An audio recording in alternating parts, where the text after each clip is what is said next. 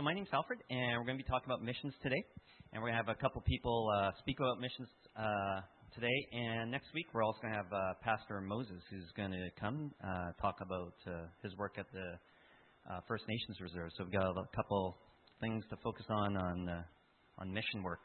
Um, but before I invite the, the different people to come talk, I want to meditate a little bit on some verses related to missions.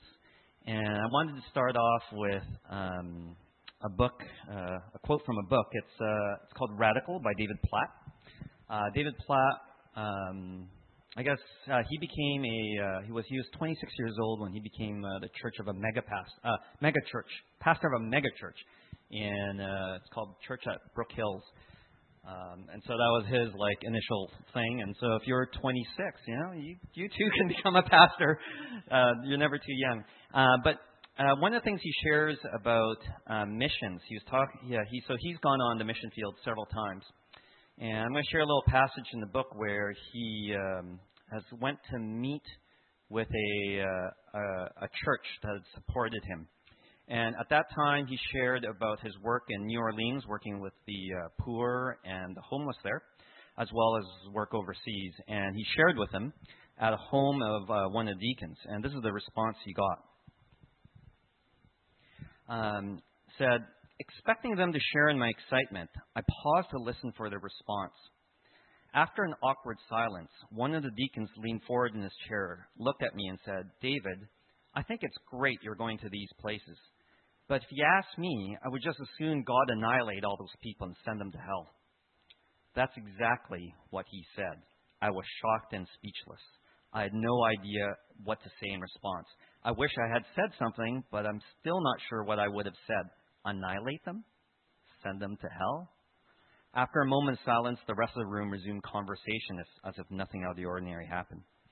So that was his, his response for this church.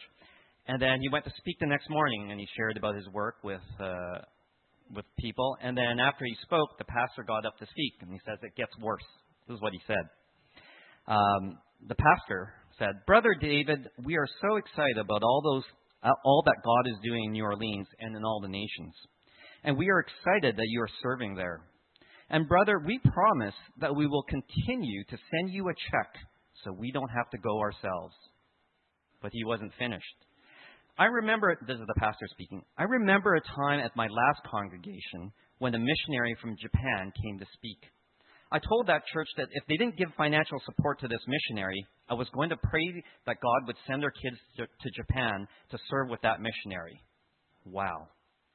Did that pastor just threaten his congregation with the punishment of going to the world? He continued, and my church gave that man a laptop and a whole lot of money. Apparently, the threat worked.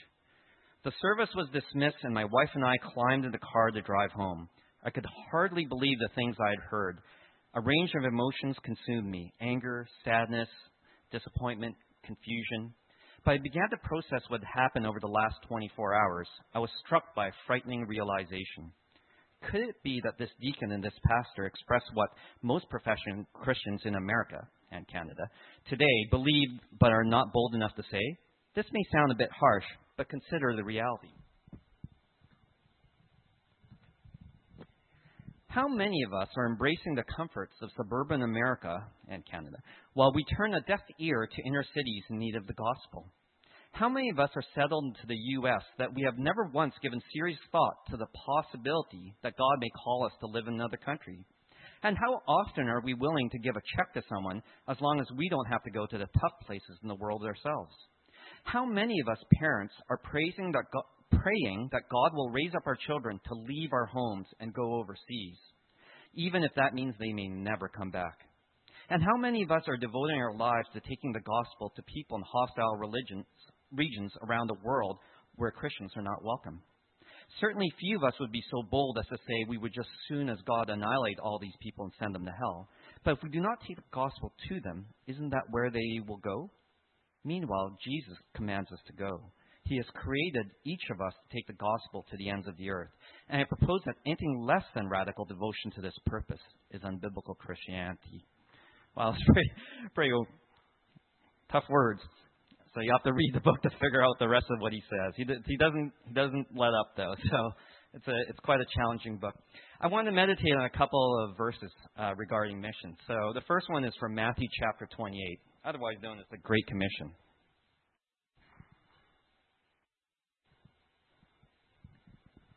So this is what uh, Jesus said, just as uh, he's going to go to heaven after he finished um, working with all the disciples. Matthew chapter 28, verse 18. Um, well, the Great Commission starts with 19, but it starts with the word therefore. So every time you see a word like therefore, you have to peel on back and see what the what the verse before says. And it says, "All authority in heaven and earth has given to me." Therefore, because the disciples are going, "Hey, now are you going to like take over uh, the kingdom?" Because they were expecting like a revolution to overthrow the Roman government, that kind of stuff. But Jesus doesn't say that. Instead, he says, "Therefore." Uh, he starts off by saying, Heaven and earth, uh, all authority has been given. That's the first, first thing. Then he goes, Therefore, go and make disciples of all nations, baptizing them in the name of the Father and the Son and of the Holy Spirit. And we can argue, well, do you have to baptize everyone? That's, that's a sermon for another day, yes. Um, baptizing them in the name of the Father and Holy Spirit, and teaching them to obey everything I have commanded you. And surely I am with you all to the very ends of the age. So he has a command here that we have to go to all the nations. All right? It says, go and make disciples of all nations. And some people often say, well, missions is a calling. It's only for those who are called to missions. But it, it's kind of funny how we take some verses that Jesus says and say, well, that applies to everybody, but the verses I don't like only applies to a few people. So when, you, when we say, for God so loved the world that he gave his one and only Son, we say, well, that applies to everyone. Well, Jesus only said that to one person, Nicodemus uh, go and make disciples of all the nations. And no, that only applies to certain people, only those who are called. So we have to really think about what Jesus said. And if we're going to say, for God to love the world applies to every single person, even though you're speaking to one person, I think we have to think, um, go and make disciples of all the nations applies to every single one of us as well. And we can't just pick and choose which one we, we like uh, the best. Same situation. And now we're going to look at Acts chapter 1, verse 8 another verse to meditate on.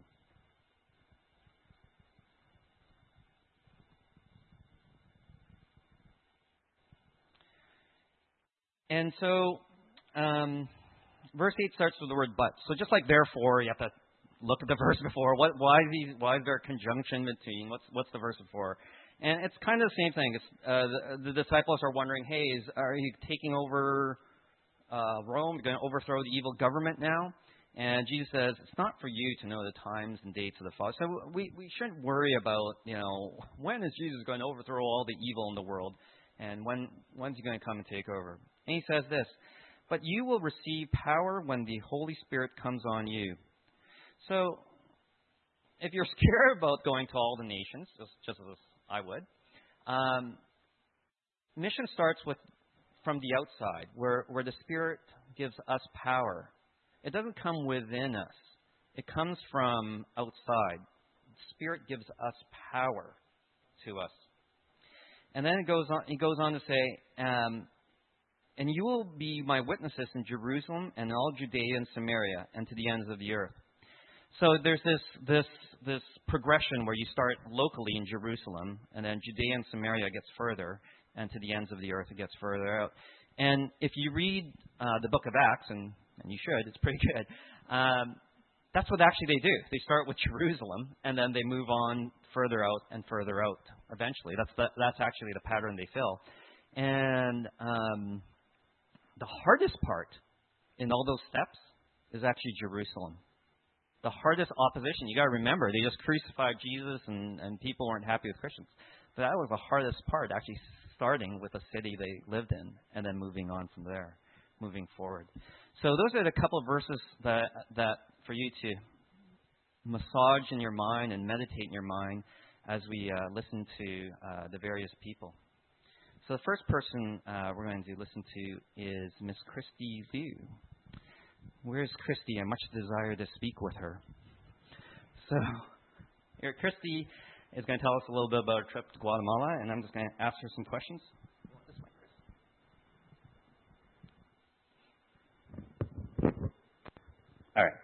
We'll we'll we'll have the flowers between us. Perfect. So there's something. in between. uh, so you want to start with um, where you went, and I know you have pictures to show us. And Sure, yeah. I went to Guatemala, and most people don't even know where Guatemala. I didn't know where Guatemala was, but it's actually right beside Mexico.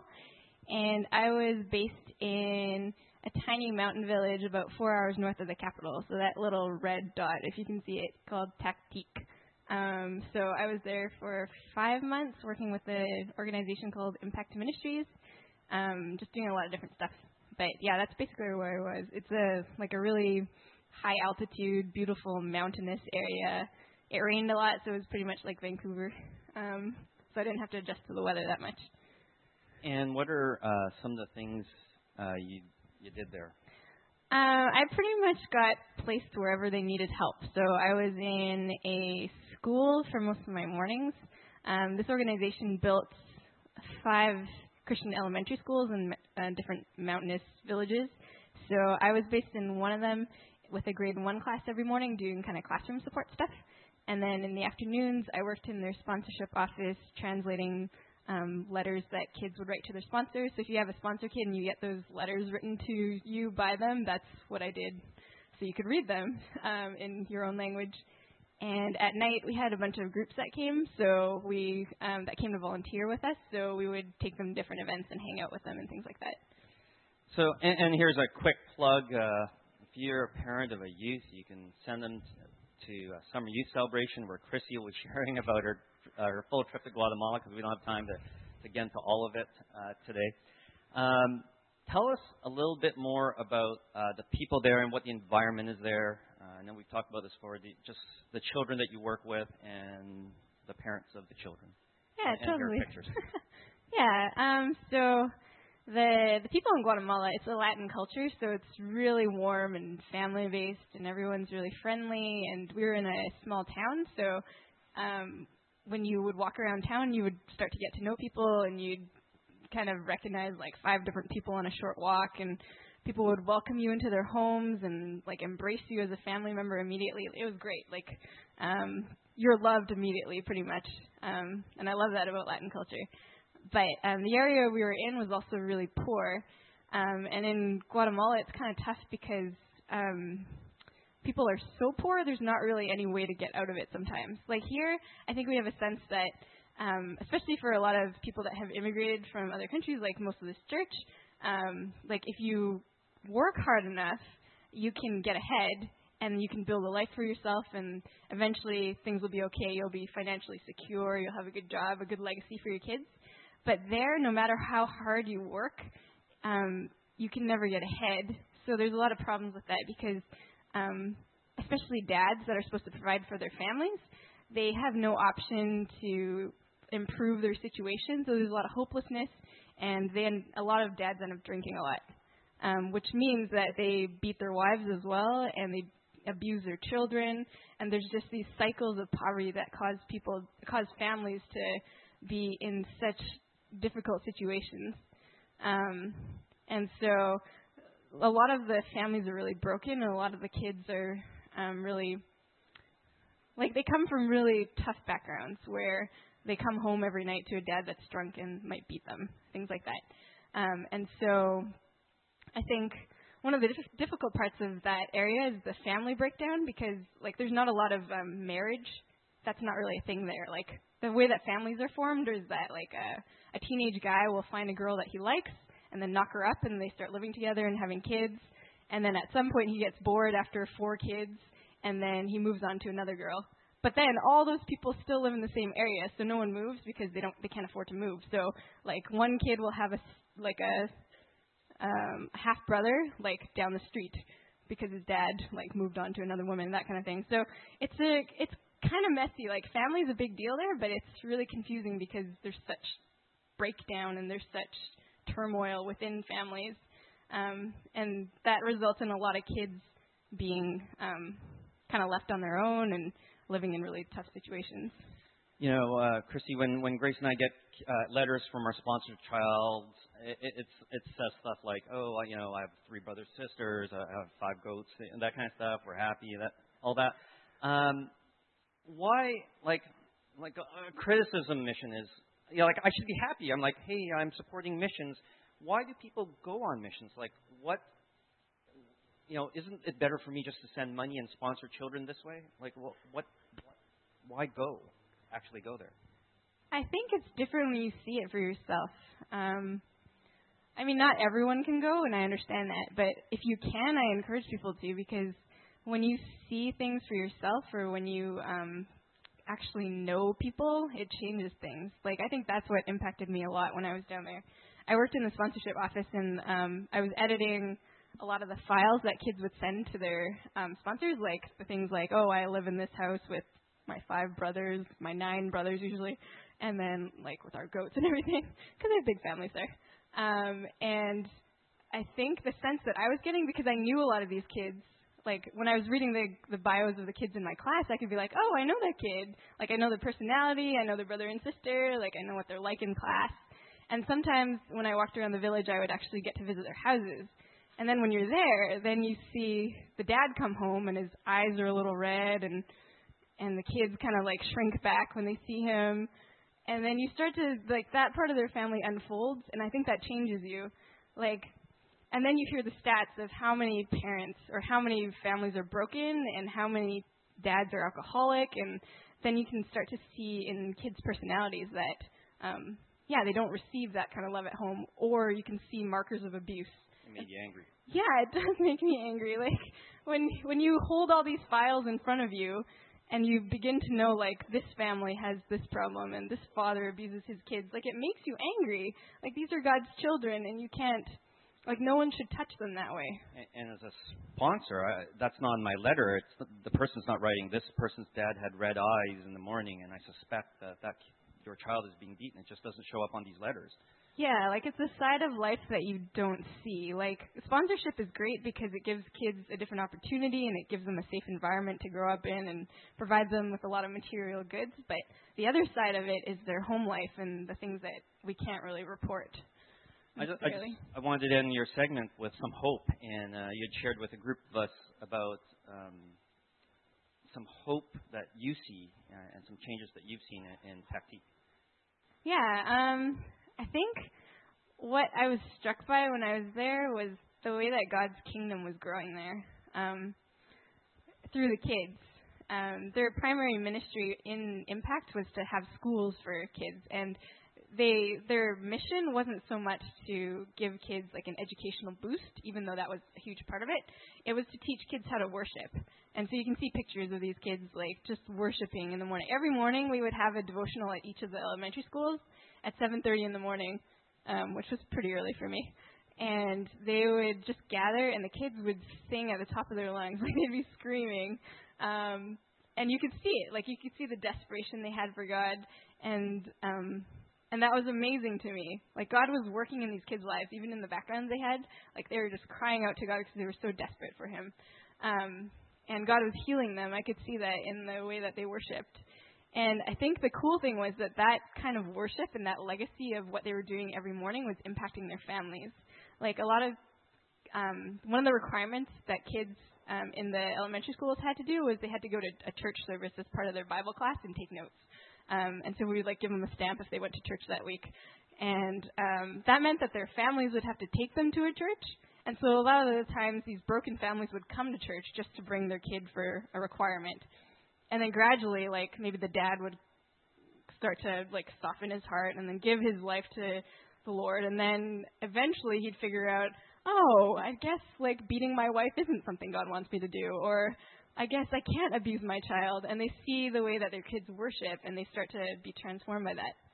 And I think one of the most beautiful things I saw there was um, every morning the kids sang, and like I said, they sang at the top of their lungs. And it's not a very big town, so like you could kind of from one side of town you could hear the kids worship from the other side.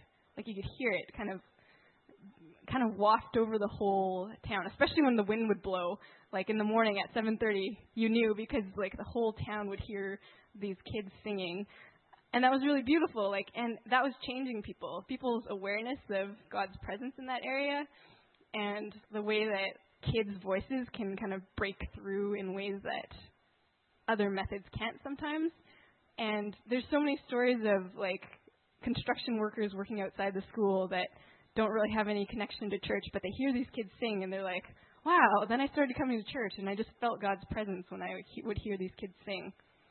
Um, so I think what excites me about my time in Guatemala is that I saw how God was transforming communities and transforming people's lives and how his kingdom was being built. Because that's really what missions is about, right? Like, it's seeing the way that God can um, recreate something and the way that he can redeem something that's lost and broken and the way that he transforms it and builds something new. And that, that part excites me. Thank you, Chrissy. Looking forward to hearing you uh, speak uh, later this summer. Pastor Christy. Thank you.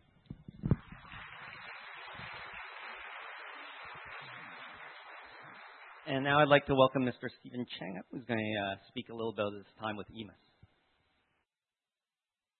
You can clap for him, too.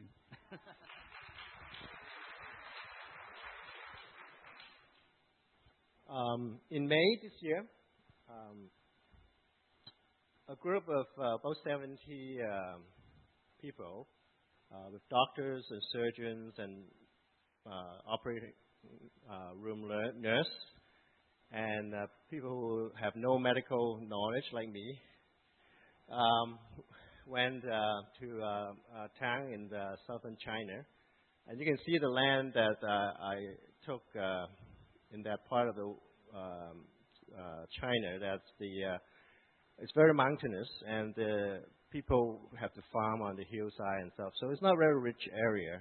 The town we went is pretty modern, but um, what around is a lot of villages and uh, very rural areas. And there are a lot of needs uh, because uh, people from those towns doesn't have could, cannot afford to um, do surgery if they have any injuries and so on. So next. So this is a group of brother and sister from Canada that's flying over, um, and we met at the Hong. I think it's the Hong Kong airport there and we took a pictures. Next. And we brought along a lot of uh, medical supplies. You can see the suitcases, and we have to sort them out. Uh, not me, but uh, the nurses and so on. And uh, next. And we did about about 70 surgeries, um, or 60 surgeries, um, different people, and some someone will need two surgeries to correct the problems. Um, and you can see the, the people do, uh, action. I, I, I, took a lot of those pictures, but um, with with actually seeing the the, um, the wound and open and stuff like that. But I'm not sh- going to show any today, so don't worry. Um, next. So the question is, with so many people, so many airplane tickets and hotel room and foods and you can think about the salaries of those people and so on. Is it is it really worth the effort and effort and um, you know we can usually just send the money over and have the doctors over there and do the surgery. We probably can actually do more than 60 that that um, if we send that amount of money over. Next. But if you see a few photos from uh, after the surgeries, you can see that like these are people gone through a lot of, um, I guess, pain. Actually, not that painful. I, I, will tell you a bit later. It's it's pain, but um, but they are happy that they they have the opportunity because otherwise they will not able to afford uh, the surgery next. And there are a lot of children that uh, um, that operate on next and they are, are older kids and uh, teenagers and so on too. Next. So after seeing those, I, to me it's already worth it. It's um, these people cannot afford it, and uh, the people go went actually uh, volunteered at time, so it's no salary involved. Um, so I think it's already worth it, but there's a lot more that make it worthwhile. Next. Now, what is this to do with uh, the trip? Bef- when I booked my holidays uh, vacation with my uh, company, and uh, they know about, uh, I, I told them this uh, this um, short-term mission I'm, go- I'm going, and they are really touched, generally touched that oh somebody you know take vacation time to do this. So they actually organize a fundraising activities to raise funds for EMAS. So next. And they are very creative. So it's China, they, they organize a ping pong tournament. so every next, uh, every lunch hour uh, for two weeks, we have teams that competing, and they actually have a very good system to raise funds. They will have to buy the team, and they have to they can trade players in order to win. So a different department will have to uh, you know organize and and they, everybody participate and and contribute some money. And next, um, so it's it's it's they're witness for the wider community. Like the people, most of the people in our, uh, my company doesn't know Christ, and they, maybe they heard of it, but then they will see um, there are a, a, group of Christians that's um, you know uh, willing to spend time doing this type of thing. So next. And um, there are families member for those uh, patients that uh, usually came from uh, villages and, and with uh, stay with the kid, and and so they are really uh, witnessing God's work um, uh, in the children. So it's a lot the loved one, and and it's really uh, I think the impact is for them is is pretty large. Next, and they allow uh, opportunity to, oper- um, to uh, interact with uh, the family's members. Uh, these are two uh, speech therapists. There's a lot of the uh, cleft lips and stuff that need to um, to you know to learn how to speak properly and so on to, to help them. And uh, so a lot of interaction with the families members. Next. And this uh, the dental area uh, they do dentistry dentistry work there. Uh, there are dentists um, on the upper corner there, and there is actually a dental uh, hygienist that very energetic that went, went around and asked all the family members whether they want the teeth fixed and so on.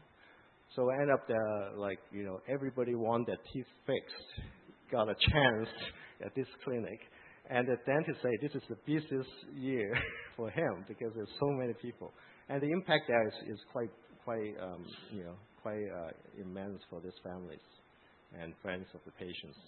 Next. Um, and also, uh, we need a lot of support from the local staff. Uh, you can see uh, Auntie Susan there. You can see when transferring a patient from the operating room to the ward that they're going to recover from in, they would um, they would need some local staff to help them. And we there are a couple of doctors and, help transfer this patient, and they see uh, um, the actions uh, for of, a group, you know, of um, Christian from uh, uh, North America to to do this work regularly. This is not like the first time. This is they have been there for 10 years. So a lot of them know the nurses and doctors that's went over. Next. So um, when I'm in my in my scrub suit, I, you will see one uh, later. Um, so I have my mask and my hat on, and my scrub suit on. And the uh, one time, uh, a, doc, a local doctor, um, ladies, came over and say, "Oh, I'm so glad to see you, Doctor So and So." And I say, "Okay," and actually almost give me a hug. I said, I'm not Dr. So and so.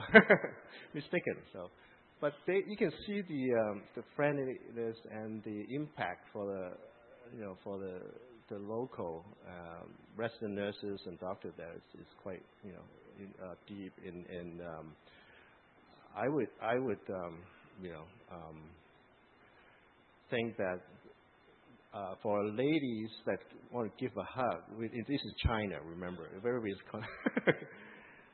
it's, it's really they are they're very uh, touched by these uh, people that went uh, next. So this is me taking a picture of this this this is the cutest kid. So I, I have to take, um, I have to put this picture on. This is what I did at the first day in the kind of um, they call the screening process to to make sure we have take photos of the of the patient before, and then we'll take pictures during surgery and after. Next. This is in my in the first structure. Next. So I myself learned a lot uh, about surgeries, the procedures, and um, I didn't faint. Um, and uh, I'm I don't I won't say I, am not afraid of surgery anymore, but I, I can see that um, you know it's I, I can now trust the, the nurses and doctors. Uh, uh, maybe not. A few times it's a little bit crazy, but in this in the surgery room, seeing the, the actions. Okay, next.